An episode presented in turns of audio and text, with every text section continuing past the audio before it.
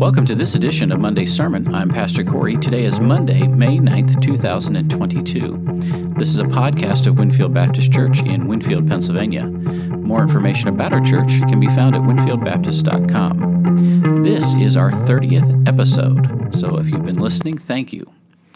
Our fighter verses for this week are found in Galatians chapter 5, verses 22 to 23. But the fruit of the Spirit is love, joy, peace, patience, kindness, goodness, faithfulness, gentleness, self control. Against such things there is no law. Here we have a great passage to memorize that helps us remember what the Spirit of God produces in our lives. Are we bearing the fruit of the Spirit? If not, what's going on in our lives? Have we been neglecting the things of the Spirit like being in the Word, prayer, fellowship with the church?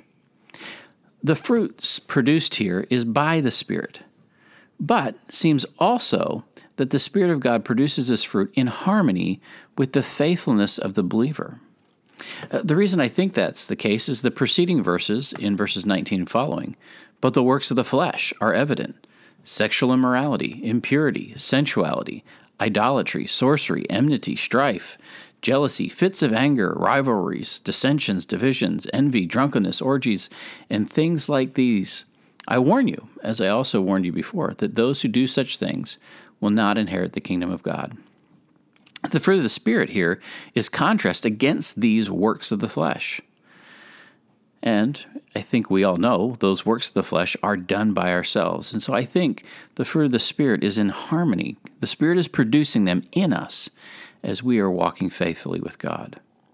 So, as we memorize these verses, let us ask ourselves the hard questions Am I demonstrating the fruit of love, joy, peace, patience, kindness, goodness, faithfulness, gentleness, and self control? If we're not, evaluate your life, ask others to speak into your life, but maybe Go back to those daily practices. Next, let's be reminded of the sermon and text from Sunday. On Sunday, we looked at a variety of passages. First, we looked in Ruth chapter 1, where Ruth says those famous words Where you go, I will go, your people will be my people. Uh, and then Proverbs 31 10 to 31, the excellent wife. We also looked at Deuteronomy 6 and Mark chapter 12 verse 30. You shall love the Lord your God with all your heart, soul, mind, and strength. We discussed biblical womanhood. We talked about a few things. That first, biblical womanhood begins with loving God. Second, that biblical womanhood embraces the work of investing in people. And thirdly, that biblical womanhood guards, guides, and gives towards the goal of glorifying God. It is that last part in particular, as we think about that, is that women are called to help shepherd um, fellow women and children and teens, and in many ways, even helping their husbands, if they have any, have one, uh, to do those things. We begin with this concept of loving God with our heart, soul, mind, and strength, and we ended with it. We also talked quite a bit about the need for contextualization. That is to say, we need to understand the times and know what to do today. The world has changed. We no longer live in primarily a, an agricultural society. And with that, we have been freed up to do other things. But our primary roles as men and women have not changed. God has wired us as men and women differently and thus calls us to do different things. But we primarily focused our attention on Sunday was the task of investing in people. Our primary investment in people is to point them to Jesus and to help them love God with all their heart, soul, mind, and strength. We first do that when we ourselves are loving God with all of our heart, soul, mind, and strength, and then helping others do that as we guard, guide, and give to that end. We'll end our talk today with a takeaway. There is much to say about our current moment in history with regards to identity.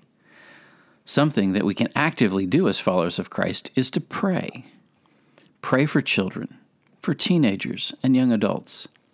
One thing to pray specifically is that boys would love being boys and that girls would love being girls. A second thing to pray is that if and when they are in a relationship, that they would be God honoring and find godly people to be joined with.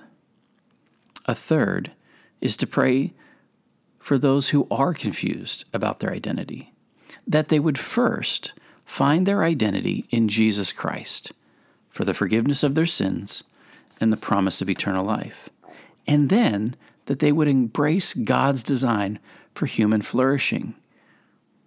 Fourth, we can pray for our own souls and our life as we live as people who are gladly living for God and embracing His design and plan for us. Our children need to see godly examples lived out in practical everyday life.